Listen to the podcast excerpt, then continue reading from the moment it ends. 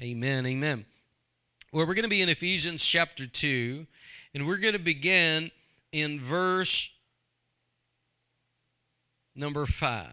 Ephesians 2, verse number 5.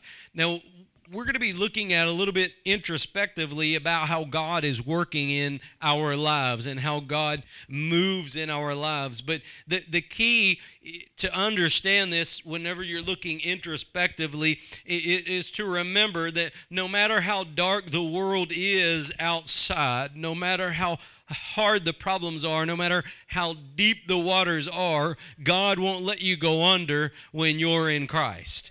Greater is he that's in you than he that's in the world. And if you if you will walk in the spirit of God, you will walk on the high places that come up in your life. No matter how hard they are and no matter how defeated you think you may be, if you'll walk in the spirit, God will cause you to walk victoriously even in tragedy, even in hard times, even when you don't understand. God will give you the ability to do what you otherwise could not not do. That's why God gets the glory and not you. You can't figure it out. You're never called to lean on your own understanding. If you've got to have everything figured out, right? Don't be don't be like Gideon and have to keep throwing out those fleeces. When God says go, go. If God says don't go, don't go. Amen. Right?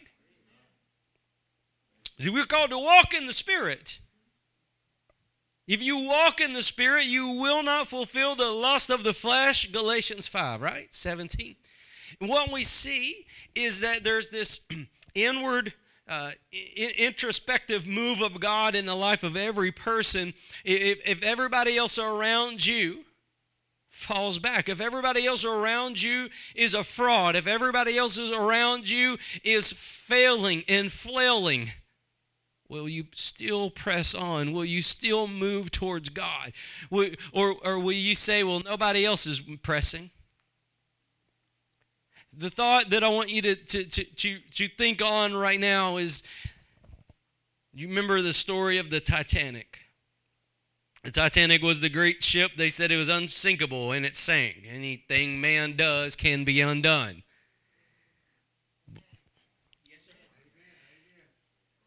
In amazing testimonies. We read some of the history when we went to the museum there. But there were a number of ministers on the Titanic. I was struck. I was standing at the wall looking at all the stories of these ministers. And, and, and some of the ministers, they had seats on the lifeboats. They had seats on the lifeboats. Some of the ministers had families in other places and they had seats on the lifeboats. They had an access to get off, an access to, to survive. And, and, and while the boats were being lowered into the water, remind you the Titanic was at a, at a very steep angle, so they knew they were going down. And this one particular minister gave up his seat on the Titanic's lifeboat so that he could go back on to the sinking ship while it was at about a 45 degree angle. And he began to gather people and pray for them and help them and counsel them and lead them to the Lord while they were drowning in those cold, perished waters. You see, there's times that you, you may feel like the, the nation's going down, society's going down, the church is going down. All we do is play games and we, we, we got to sell popcorn to get people in church and we got to do this and we got to do that. And the, the Titanic is sinking. But you know what? If you'll just stay on fire for God, if, if you'll stay on fire for God, you'll go where you're supposed to go. See, this life is a race. We, we've all been called to that race, and, and God has called you into that race, and He wants you to finish your race in faithfulness, right? In faithfulness. That's what God looks for, is that you will be faithful to the end. Amen? So there's times in our lives that we feel like maybe it is hopeless, maybe it is hopeless, but I want you to know there's no telling how many souls you may lead to the Lord when it's the darkest. It may be that that minister was able to save more souls in that sinking boat than all the years of his ministry combined.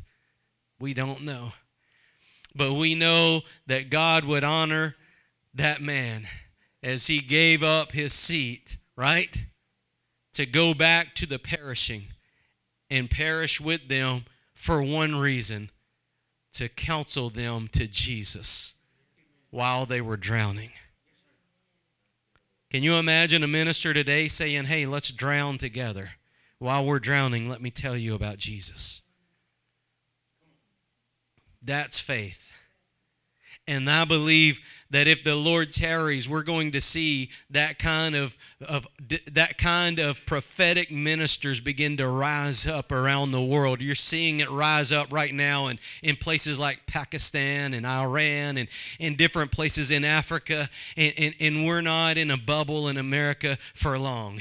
Amen. There will be a time when our society detests Christianity openly. It, it does it privately now, but there, there will become a time, right? And, and we have to make sure that we're right with God introspectively. And that begins, if you're going to be right with God, it begins with understanding that you need God's grace. Without God's grace, right? You'll be frustrated. Without God's grace, you'll feel like you live under the hammer going out to the woodshed with God when the, the actual opposite is God's heart. God's heart is to bring about you a work of reconciliation. God's heart is to light a fire in you that no demon in hell can blow out. God's desire is to give you the joy that, that no demon can steal from you. God's desire is to do a work in you that can never be undone. And He accomplishes it all through grace. So when we're looking in what God's doing in our lives, it all begins, and I want you to hear this it all begins and ends with God's grace. There's never a moment when you don't need God's grace. And what we see when we were talking about Hezekiah is there was a time in his life when he was right with God, he had a heart for God, he burned all the groves down, he tore up all the idols, he caused the whole nation to go after God and he, he was delivered in two huge miracles. But then, when everything was good, when everything was good, he stopped leaning on God's grace. And I want you to know that we can often do the same thing. We can begin to, to, just like an airplane, right? An airplane has to use a big lot of jet fuel to propel itself into the air. But once it gets in the air, you know what? You still got to burn the engine.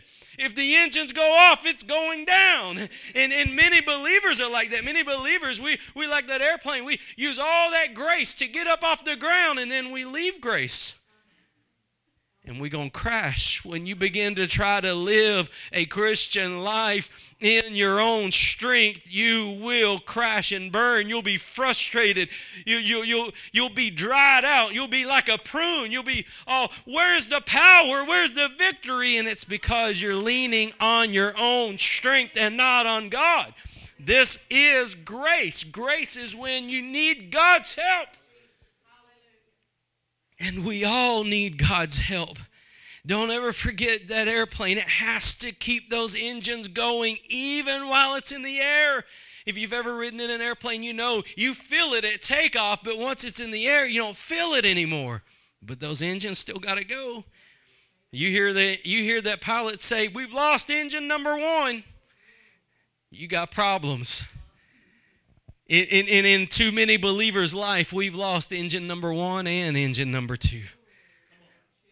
We, we, we living off our own merits. We living off our own strength. We're living off of what we know. We've stopped leaning on the Lord. We begun to lean on our own understanding. We've stopped leaning on God's grace. We begun leaning on our own works. We've stopped walking in the Spirit and we begun to walk in the flesh. We wonder why the airplane's turbulent, right? We wonder why everything's bumpy. We wonder why there's no power in our lives, no power in our churches, no power of God in the nation. It's because the church isn't operating in the grace that God has for it. It all begins in God's grace. You, you, you, you, you're not going to come to God without His grace. You, you don't have that ability. You don't have the, you didn't work your way to God's favor. God didn't say, well, you're a good worker. Come on in. God looked at you, God looked at you, and by his mercy and grace, He ministered to you. Grace, right? Grace and truth. That's what the Lord Jesus deals in. That's what the Lord Jesus deals in. Go back and read John chapter 1. It's grace. Grace came in by Jesus, didn't it? Didn't it? Grace came in by Jesus. So here we see in, in, in, in Ephesians chapter 2, let's go ahead and get into this as we got somewhere we want to get. Ephesians 2, it says, Even when we were dead in sins, speaking of God, God had quickened us together with Christ. By grace, you are saved. You see, nobody got saved outside of God's grace. It doesn't say because you joined the right denomination. It doesn't say because you sung the right song, you prayed the right prayer, you you jumped high enough, you clapped hard enough, you sung pretty enough, you you did this. No. It's by God's grace. And I want you to know the way that you get into the kingdom of God is the way you're supposed to stay. Now, we're not talking about not growing. You, you're still going to grow in the Lord, but you get into God's favor by God's grace. And you're still supposed to operate your life by grace. Grace, operating in God's grace, requires humility. Let me say this grace necessitates humility. Humility is when we lower ourselves, when we relinquish control, when we relinquish the power, when we relinquish the ability, and we go to God in dependability. When we say, God, I can't do it, but I know you can. Amen. Y'all know that song? I know a man who can. That's what that's what humility is. Humility is when you go to God and I, and say, "Lord, I need you. I don't need me. I don't need them. I don't need it, that, or any other gift possible under the sun. I need you." I'm coming to you, Lord, and I need you. I need you to move, God, this cold, dead heart. I need you to revive my weary spirit. I need you to renew my mind that's been here, there, and everywhere else. God, I need you to do a work in me, and I can't do it. I try my best, but I can't. I need you.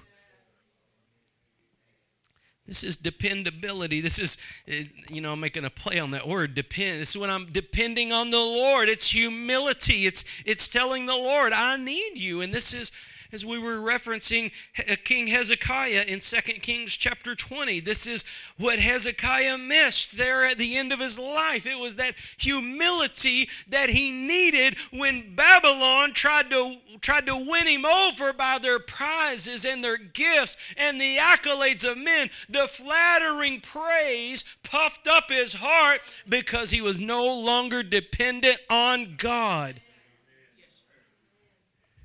He allowed himself to look at himself.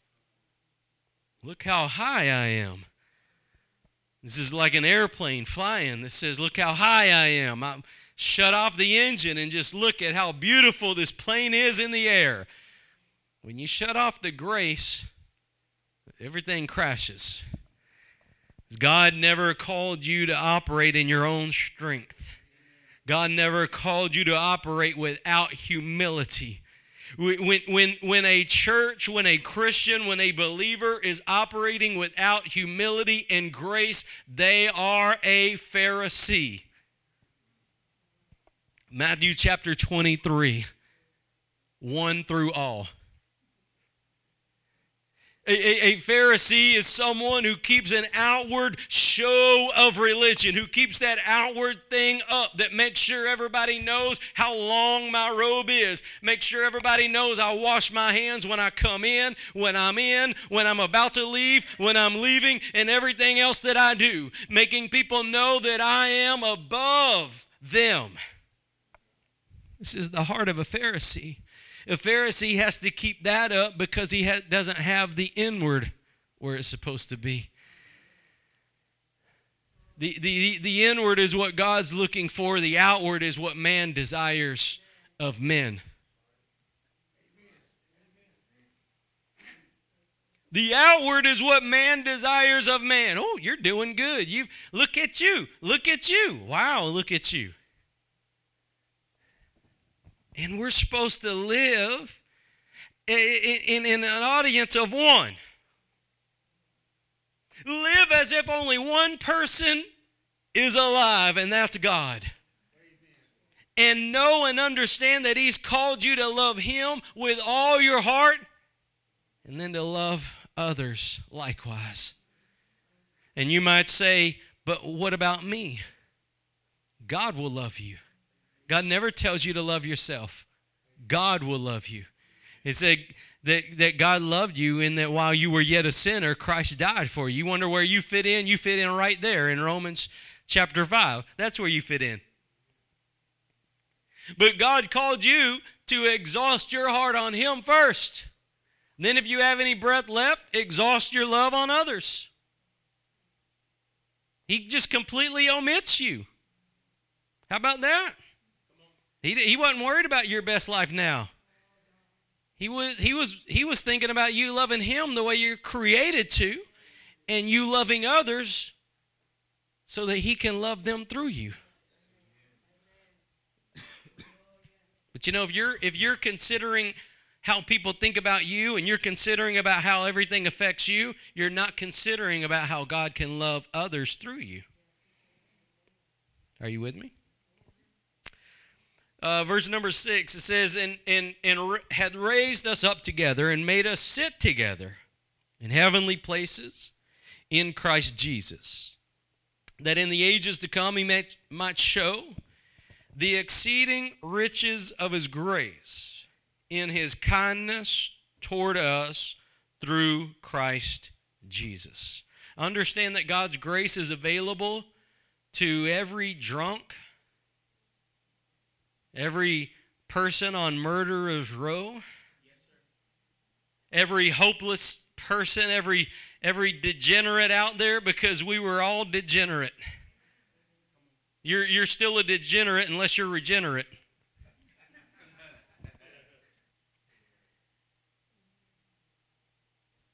And, and, and one of the things that we see here is that God's grace is available for all.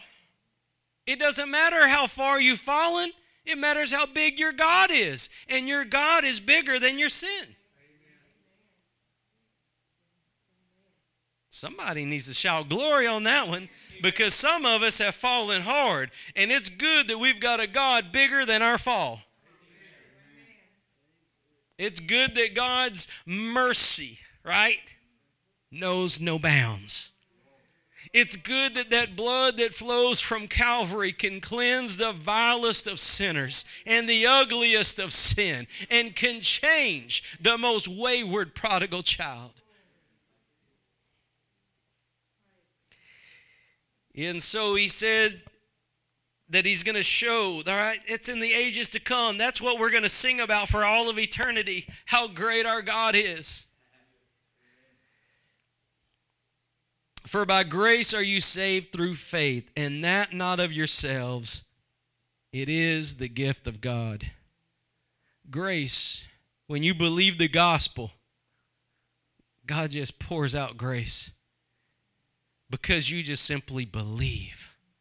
This is how God confounds the wise. It doesn't make sense to the religious. This is what sets Christianity in opposition to every religion under the sun. It is when you just simply believe, not work. When you believe, not work. When you believe, God opens up grace and He reaches out His hand and He applies the blood of the Lamb to your soul through your belief. Grace changes you through your faith in Jesus. And I want you to know the reason that we're that I'm starting here is this is the jet propulsion. This is how you take off. But I want you to see that that's how you're supposed to fly too. As you go throughout your Christian life, as you get, as you begin to understand the things of God and tarry before God and receive the Spirit of God and begin to walk in the power and the anointing of God and the calling of God on your life, as you begin to go through and testify of His goodness and His greatness, and then sometimes we just kind of take a look around and say, "Wow, look how far I've come." And in those moments, that's when the testing is. Preached earlier message that it's in those good times, it's in those blessed times that most often the greatest test comes. When, when the enemy's coming at you full frontal, you know to buckle down. When the enemy's coming at you, knocking on the front door, you know to latch the deadbolt and to lock the door, and you know all that. You know when the enemy's coming the front way, but when he comes sideways, when he comes back ways, when he comes footways, when, when he comes sneak and stealthily and subtly. It's in the blessed time because that's when most Christians' guard is down. That's when we've stopped depending on God's grace to hold us together. That's when we've stopped walking in the Spirit. We believe we can take our foot off the gas pedal. We believe we can relax when everything's blessed, everything's as it should be, or this is the best it can be, and we walk in that, and then the enemy sees a sitting duck. Not because of any other reason, but you've stopped operating and depending on God's grace. Jets shut off. You're coasting, and you're just a sitting duck. This is this is exactly what happened and as we reference in the story in, in, in, Hezekiah's life. He he was flying great when when when King Sennacherib from Assyria came front ways. We're gonna take the nation. Oh, he battened down the hatches. Let's go to the temple of the Lord. Spread out the ladder. Call the prophet. Next battle this one's going to take your life. You've got a sickness, and it is to death. And he turns to the wall and he cries out to God. And he says, Lord, I have served you. I have served you in integrity. God, I pray that you would heal me, right? And God sends Isaiah, and Isaiah said, God said he's going to give you 15 more years. Second great battle, Hezekiah hits it dead on, and he's depending on God third battle, third battle doesn't come head on. Third battle comes sideways. Third battle comes when there's no visible opposition. It's just blessed time. God gave me 15 more years. King of Babylon sent presents to me. They want to see the whole palace. Come on, guys, I'll show you everything. Let his guard down let his guard down and let his heart get swelled up. Let his heart get swelled up. And many believers have the same symptom. Many believers have the same symptom is when, when everything's going great, when everything is swell, when everything is good, we let the guard down and we stop depending on God like we did in the hard times. How many of you remember those hard times when, when, when you was scraping to get by, when, when you was Remember? It, and it created a hunger. You couldn't get enough of the Word of God. You prayed every time the church had a prayer meeting. You was there every time the church had a, a Bible study or a Sunday school or a church service or, or a this service or that service. You was there. Even if the pastor needed somebody to wash something, you was there. You was doing it, right? Why? Because you was hungry for God, and when you got home, you, you opened up the Word of God and you sat there at the table, and you know what? You might even cancel cable because you was so preoccupied with the Word of God. And and people, you know what's amazing is is you know you don't have to run worldly folks out of your life if you'll just get hungry for God and filled up with God. They will avoid you like the plague. They will walk around you like you're a roach. They will go, oh, oh, we gotta go go. They, they will walk around you to go where they need to go. But it's when we're not operating in that grace and the fire of God, right? When when compromise comes in, right? That's when we find ourselves at home with those worldly folks again when God called us to be set apart. God called us to be a peculiar people, right? God called us to be a holy priesthood. God never called us to intertwine ourselves with the world. He called us to testify to the world, to love the world, but not be intertwined with the world. And when we find ourselves intertwined with the world, is because we're not burning inwardly as we should. And so we see that this, this walk with the Lord, it, it, it, it, begins by grace. And turn with me to James chapter 4 tonight. I tell you, God is good, isn't He? Aren't you glad that God doesn't require your work to get into the kingdom? But it's His grace. It's His grace. James chapter 4. We'll begin in verse number three. A sad reality. A sad reality that we can all testify about. There's times in our life when we was on fire for God, and times when we was more concerned about who was going to win American Idol. Who we was more concerned about who was going to win the ball game, or we. It's sad. This stuff used to stay in our homes, but now it's coming in our churches. People watching movies like dressing up like Star Wars in churches and stuff like that. It's it's it's because it, it, it's it's because we're not full of God. We got to get full of the world. And and and not to mock anybody, but because we've all been there. Anybody that's ever walked with God has has found times in their life when they grew a little bit wayward. Only Jesus was it said of, This is my son in whom I'm well pleased. And that's the goal, is to please the Father. I don't know about you. I don't know what your goal is.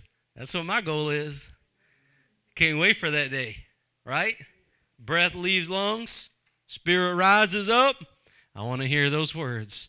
Well done, good and faithful servant not good and faithful leader, not good and faithful teacher, not good and faithful pastor, not good and faithful evangelist, prophet, singer, worship leader, not good and faithful mom, dad, uncle, not good and faithful nothing but good and faithful servant. Jesus said, I didn't come to be served, but I came to serve. We've lost that heart in the church. We've lost that. We, you, you, see those old churches. Now, I'm not a proponent of it, but you see those old churches where they have those foot washings, right? Because some people, oh man, it's. But you know what? Those old foot washings, well, you know what they were symbolic of? They were symbolic of serving one another. That I'm not above you. It was walking in the in the shoes of the Lord. Is just telling each other that I submit and subject myself to you. I don't think I'm above you. I will wash your feet and serve you. Right? We've lost that heart in the church. That, that, that foot washing is just symbolic. When the Lord washed the feet of the disciples, it was symbolic of what his ministry was about, what his life was about. It was symbolic of, I'm serving you. I came to serve you. I came to lead you. I came to save you. Not, I don't need the accolades. I don't need you to put me on your shoulders, right? I came to serve you and to show you how you are called to serve one another. This is the message that Jesus gave them.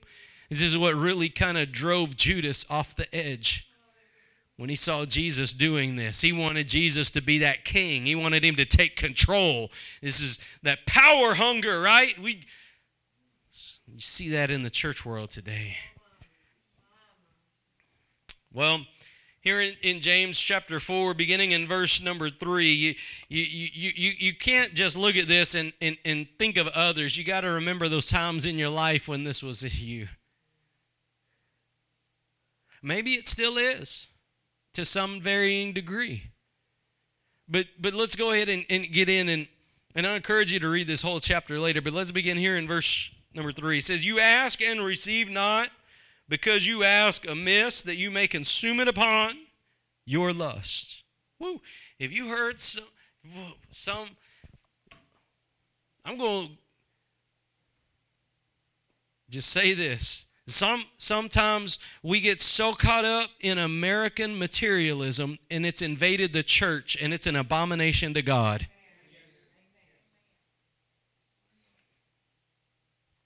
We, we, we've allowed ministers to preach this name it and claim it and use it in materialistic terms in, instead of claiming your family for God.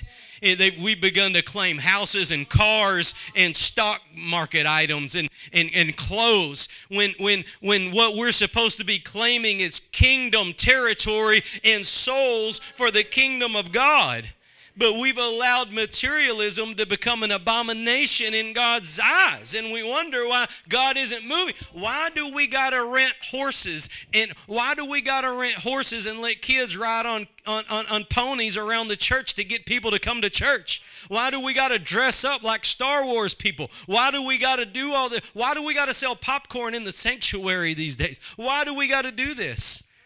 Because the church has become abominable when we become materialistic. We've, we've allowed the materialism of the world to come into the church house. And one of the things that we have to guard against as believers is that we think of our own selves too, right? Because you're the temple of God.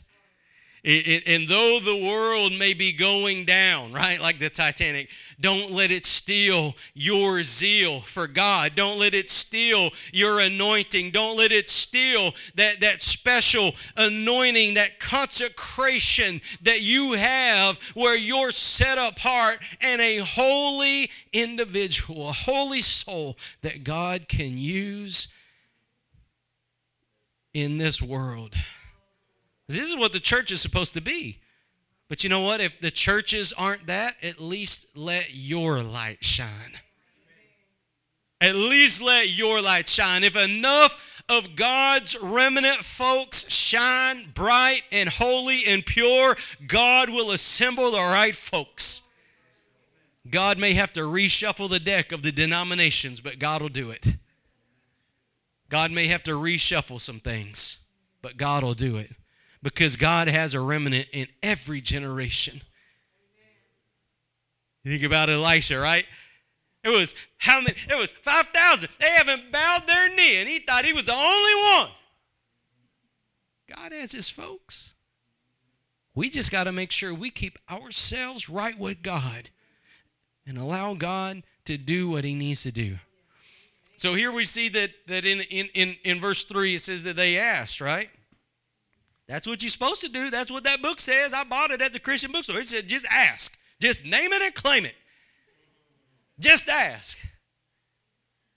And I asked, I meant it. I meant it with all I, I want a new Porsche, right?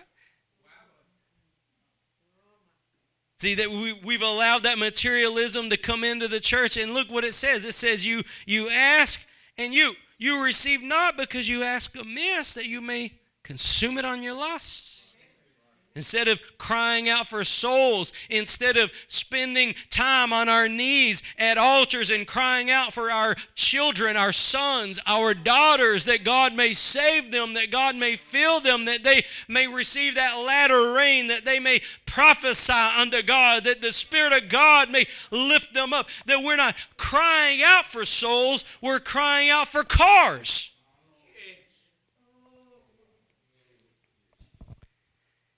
And, and, and, and, this materialism has it has been a cavity a cavity in the church. A cavity has got to get pulled. Got to yank that thing out. It's done eating up some stuff. It's time to start fresh and get, get down in that nitty gritty and get down into that, that place where that cavity is so it says that they asked amiss, right? They may consume it on their lust. Look at the next verse, verse 4. You adulterers and adulteresses. Now, you know that this was written to the church?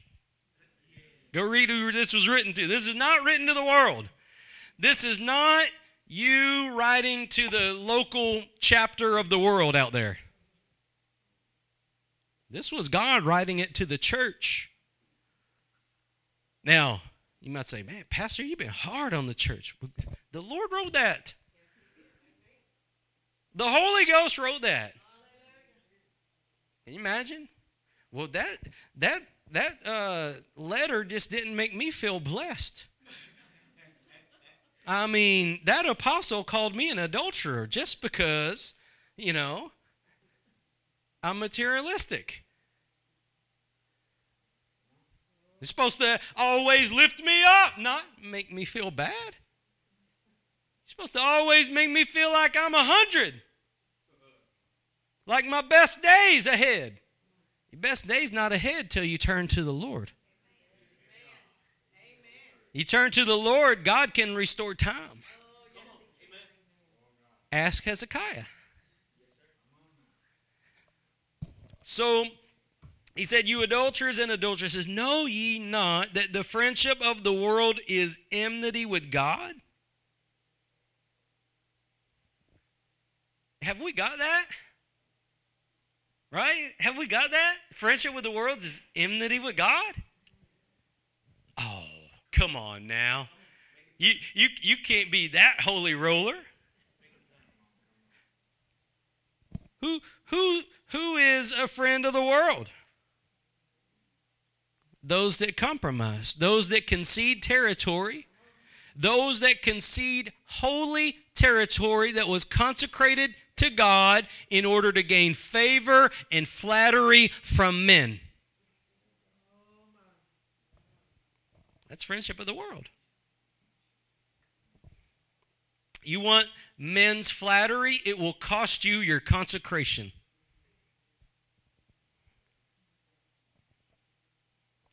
You want God's esteem, it'll cost you to be a separation separation. Now, let's continue in this. Um, friendship of the world is enmity with God. Whosoever therefore will be a friend of the world is the enemy of God. Whose side are we on, right? Whose side are we on? Not, not only you, not only me, but the church world today. Eh, if the world is perishing, why in the world is the church compromised in this hour? This is the hour we should be out rescuing souls. This is the hour we should tarry before the altars, pleading with God to save our children, our spouses, our, our family members, our mothers, our, our sisters, our brothers, our uncles. This is a time we should be pleading at the altars for our neighbors, for, for our people in our town. This is the time we should be pleading for souls. And the only time people go to church is if there's a camel ride or a pony ride or, or selling popcorn. Now, now, whose side are we on? Where is our heart at? Where is our heart at? God's desiring a people who depend not on themselves but on Him. And if we depend on Him, God will honor that dependence and God will put grace on it and God will breathe His Holy Spirit on it. But not until then. We wonder why there's all these fake manifestations of the Spirit is because too many people don't have the real thing and they're faking it, and you can't fake it till you make it. God's light and He's not dark, right? And, and, and whenever you don't have the real thing, you've got to fake it. That's why you got to give pony rides.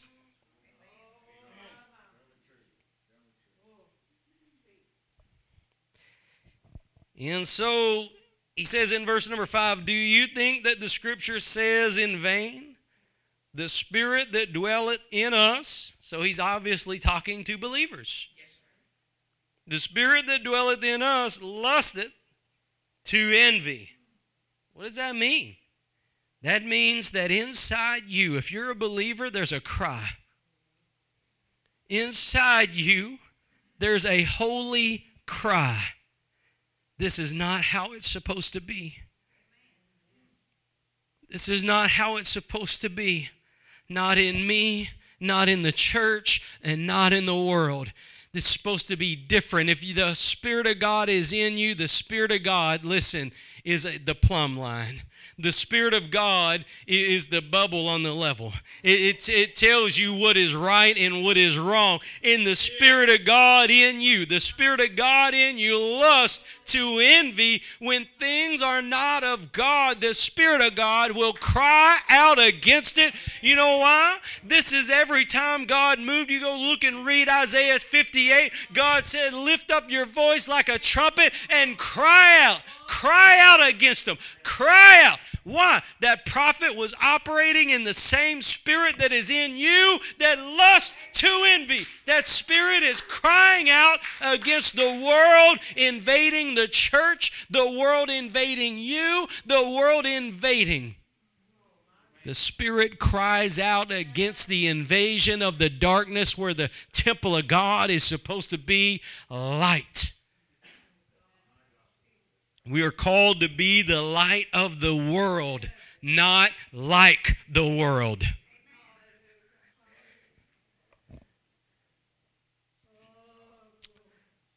And so amazing.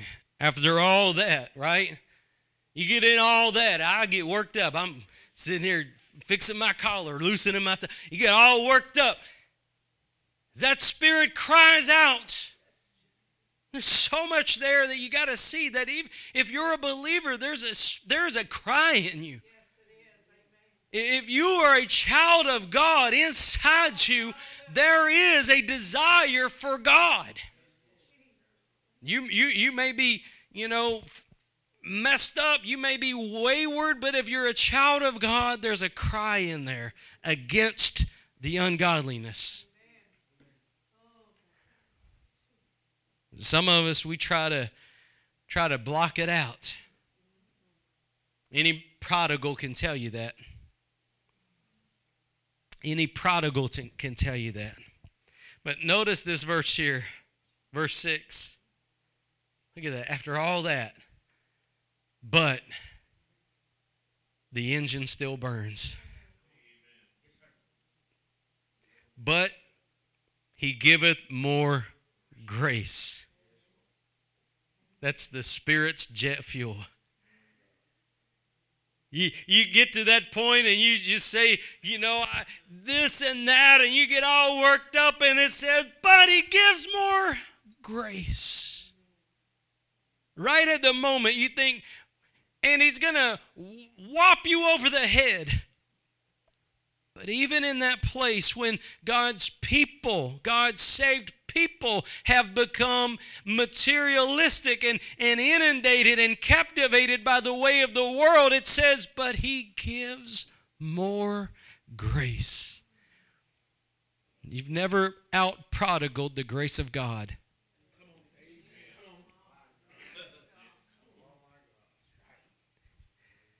You, have never got so materialistic that God's grace can't break the hold that it has captivated on you.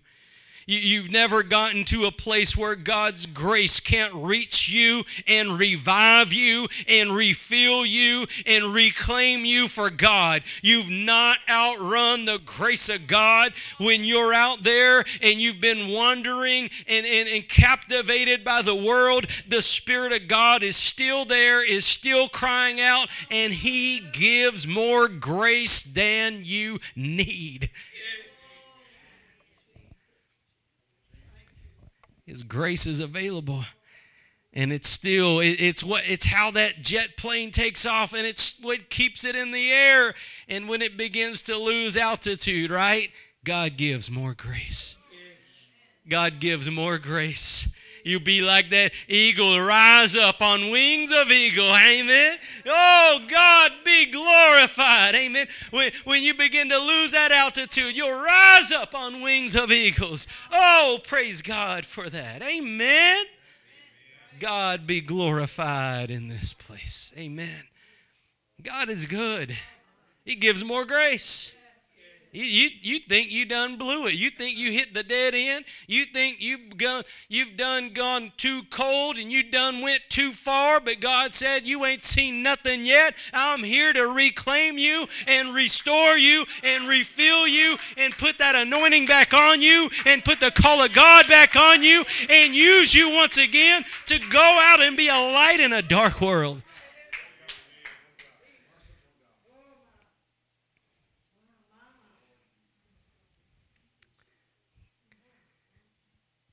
God has such an awesome plan for your life. And if you will submit to it, if you will submit to it, God will begin the work of restoration now as you hear this message.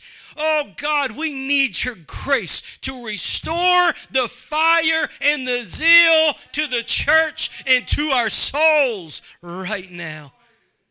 God, we need your fire and your zeal restored. It, it, was said of Jesus that the zeal of the Lord, right, consumed him. And how far we've fallen short, but yet we're called the body of Christ. We're the bride of Christ. We're supposed to have the Spirit of Christ. And how can it be said of him that the zeal of the Lord consumed him, but not us? Just let you know that we need God's grace in this hour. It's a place God wants to take us, and only grace will get us there. So he gives more grace, continuing in verse number six. Wherefore he saith, God resists the proud. Every prodigal has been proud. Every prodigal has been proud. Proud of your accomplishments, proud of your life, proud of the plateau you've gotten to, proud of something. And the darkest pride is religious pride, ask the Pharisees. Again, Matthew 23, 1 through all. Religious pride is a place where the, where the cold, dead soul can reside and, and, and, do, and void themselves of conviction because we put pride in what we've done and not who we are. And so God resists the proud, but he gives grace unto the humble. Humility. Humility. God gives grace to those that operate in humility. Humility is when you say, God, I need you. Can't do it. Can't do it. And look at the next verse. Submit yourselves, therefore, to God. Resist the devil, and he will flee from you.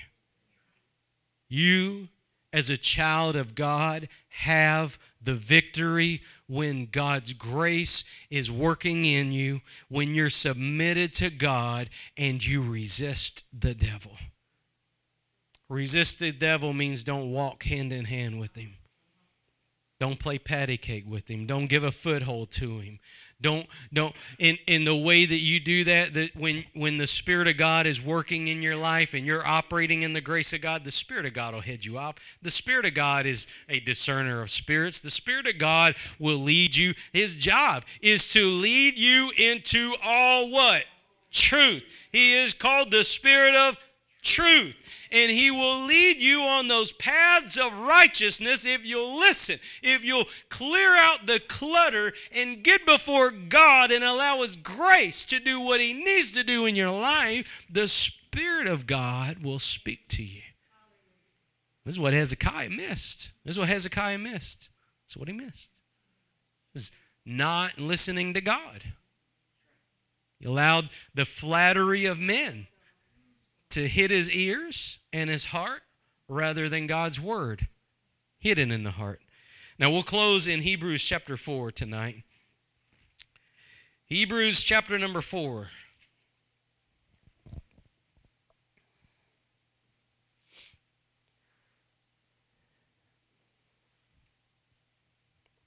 Seeing it's uh, did I tell you what verse? Go to verse 14.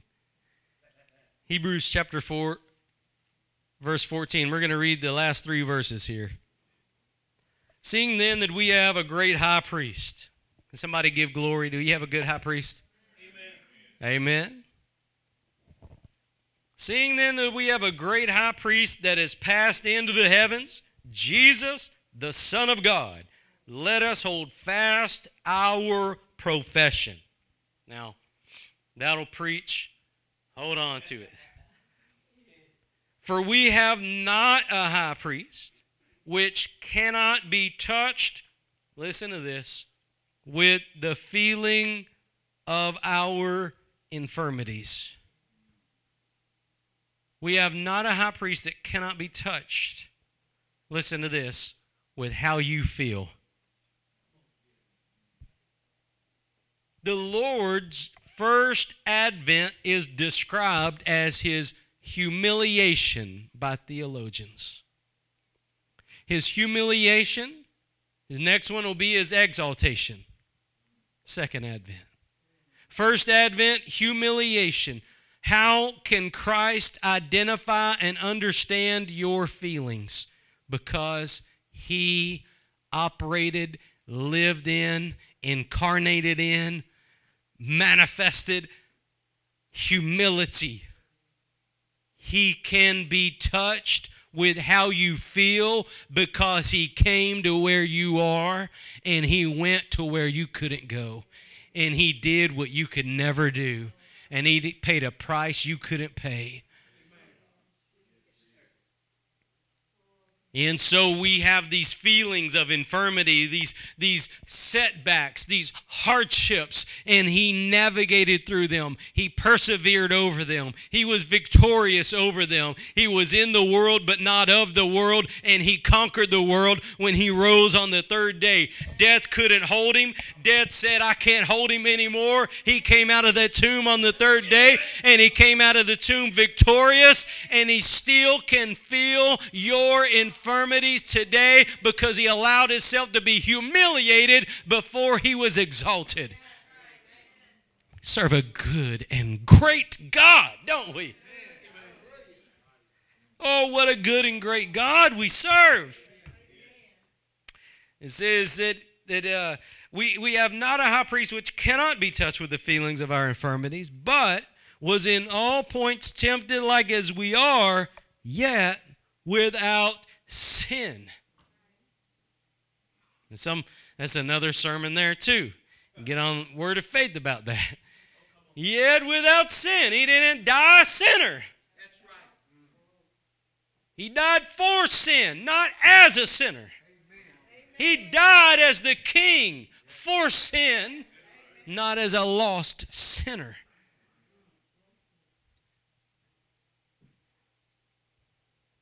But he allowed himself to touch, to be touched with our pain. When he was on the cross, he bore our sins, our sorrows, and our trespasses. He was rejected and despised of men. He was abused and marred, his beard plucked out, his face punched, spit on, his crown of thorns, blood down his head, crucified, humiliated. But his humiliation was even more than that, just thinking of the God of glory coming to this place and donning flesh, his humiliation. That's why his first advent is called his humiliation, and that's why he can identify with your hardships. There's no hardship that you go through that he doesn't understand. There's no feeling that you feel that he didn't feel. There's no hardship that he can't touch and say, Child, it's going to be okay. It's all going to be over soon. Just be faithful and finish your race. And when you come home, he will give you the welcome of all welcomes